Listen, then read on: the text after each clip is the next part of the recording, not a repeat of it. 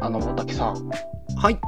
結構そのアートとかを見る人にも言われるし、作家にもまあ言われることとして、あなたの作品の美しさってどこにあるんですか？みたいな。作品の美しさ？はい。うん。で、僕、実際、アートにおいて美しさを重要視してない感じがする。ああ、なんか他の人のそのリアクションとか聞いてる感じからすると、あれ？みんなより美しさを自分は重要してないのではと、なんか比較して思うみたいな。そうそうそう。逆に言うと、みんな思ったより美しさ大事なんだな。はいはい、はい。話を聞いてるときによく思う。まあ、重要要件ではあるんだけど、絶対条件ではない。大竹さん的にどうですか？美しさって今聞いて、うん。うーん、美しさって、まあすごい平たい言い方すると、結構時代とともに移り変わったりするものでもあるじゃないですか。うん。あれこれ美しいに入るんだみたいなものが。美しいに、美しいカテゴリーに入ってきたり、いつの間にかあるものが美しくないカテゴリーに入ってきたり。うん。だからまあそんなにこうなんか、固定化された感覚でもないのかなとも思いながら、うん。でもなんか、ある感覚のカテゴリーの総称として美しいって言ってて、で、それは、どことなく法則性がある気はするんですよね。うん。何が美しいに入って何が美しくないかっていうことはちょこちょこ変わったり、中身がやや入れ替わったりはするけど、なんとなく美しいという総称の中に法則性はある気がしてて、うん。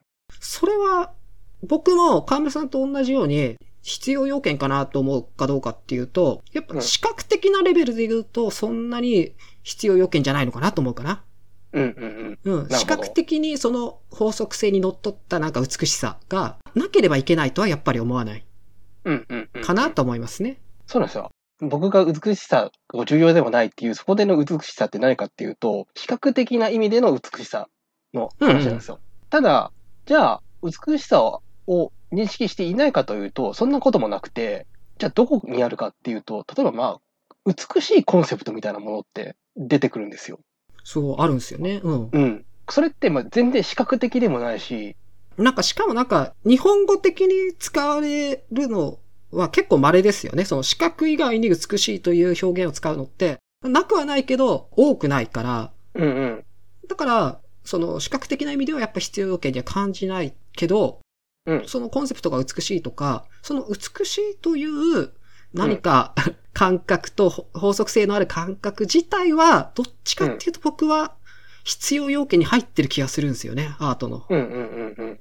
なんですかね、その積極的にその美しいかっていうところまで言わないかもしれないんだけれども、これはいいは多分ありそうじゃないですか。そうですね。うん。これがいいっていうのがあるからこそそこで止まっているとか、これじゃないといけないみたいな決断の判断がありそうなので、で、それが美しいっていうところと一致するかどうかはわからないんだけれども、少なくとも何かそういうものがある。うんうん。多分そこは共通していそうだなと思いますね。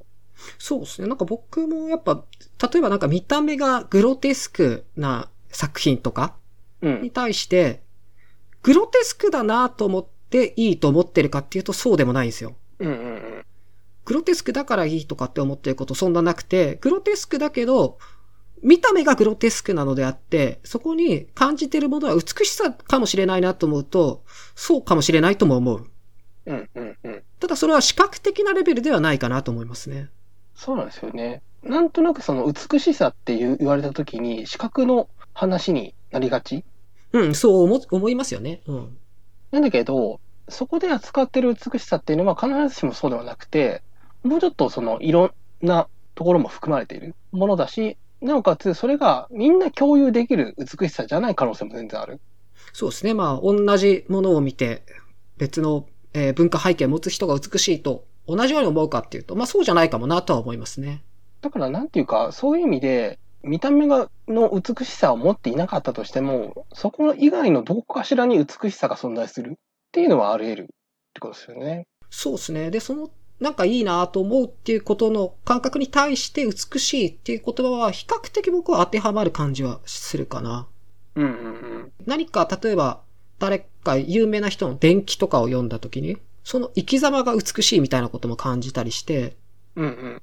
でそれはそんなに遠くない感覚にある気がするんですよね。その、うん。アートが美しいと思った時の感覚と、勉強を読んでこの人の生き様が美しいなと思った時の感覚って、それはやっぱ同じ美しいという言葉カテゴリーに僕の中では確かに入りそうな気がする。うんうんうん。だからなんか回り回って美しさがアートの中で必要要件かって言われると、意外と僕は必要要件なのかもなって自分のその。体験からすると入るかもなと思いましたね。うん。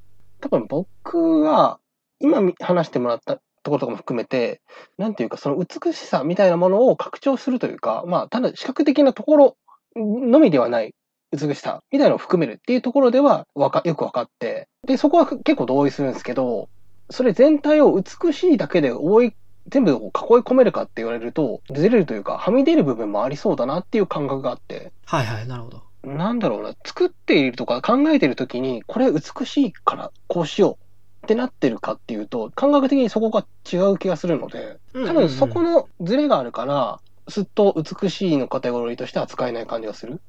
うんうん、なるほど。そう、これが何かはいいまいちまだ言語ができてないんでわかんないですけど、そこに必然性みたいなものを感じる、自分の中で。で、その必然性みたいなものの手続きを美しいという部分であれば、多分美しいとは言えるんだけど、それもどちらかっていうと自己的にそう思うみたいなうんうん。なので、意外とちょっと距離があるかもしれないなと、個人的な感覚としては。なるほどな。なんか結構そこって作り手と読み手のなんか違いもありそうだなと思って聞いてて、うんうん、なんかさっきの電気の話とかだとすると、うんうん。その人のやってることとかがめちゃくちゃ美しくなくて、ひどいことやってても、それを文章化したりとか、その残そうと思った気持ちが美しいなみたいなことに感じたりする。ああ、なるほど。ここに今表現されてくるにあたって、何かしらの美しさに支えられている感じはすると思っちゃう。だからそこってやっぱ作り手じゃないじゃないですか。うん結構いろんな人の手を介して、今ここに存在しているみたいなものを見ても、うん見て思うことだから、作り手の感覚とはそこは離れているのかまあ、かもなと思いましたね。うんうんうんうん。なんかよくここまで残してくれたな、それに対して美しいと感じるとかっていう感覚はあるかな。なるほどな。じゃあ結構そっか。何でもないことなのかもしれないし、本人にとってはそれ美しいものではなかったのかもしれないんだけれども、それを客観的なんなりで見たときに美しいと判定されることがあり得るってことですね。うん。だうんうんうんし、うんなんか、目の前にあるものを芸術作品と認定できるかどうか。まあ芸術作品だと、あの、まあ判断しないと芸術作品じゃないわけじゃないですか。うん。その時に、何らかの美しさがさ、美しさっていう感覚カテゴリーが作用してる感じは僕の中ではあるかな。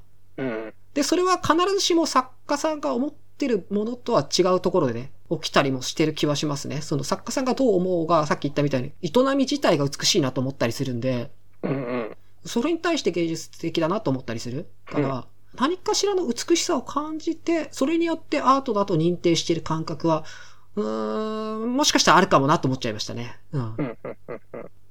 なるほど。そうか、なんかそうか。捉え方っていうところというか、その美しさっていうものに対して、そんなでもないのじゃないかっていうのをずっと思ってたので、あだから河村さんがそう作ってる段階では感じる必要は僕はないかなとは思いますね。うん、うん、うん、うん。うん多分そこと別で起こり得ることっていうことですもんね。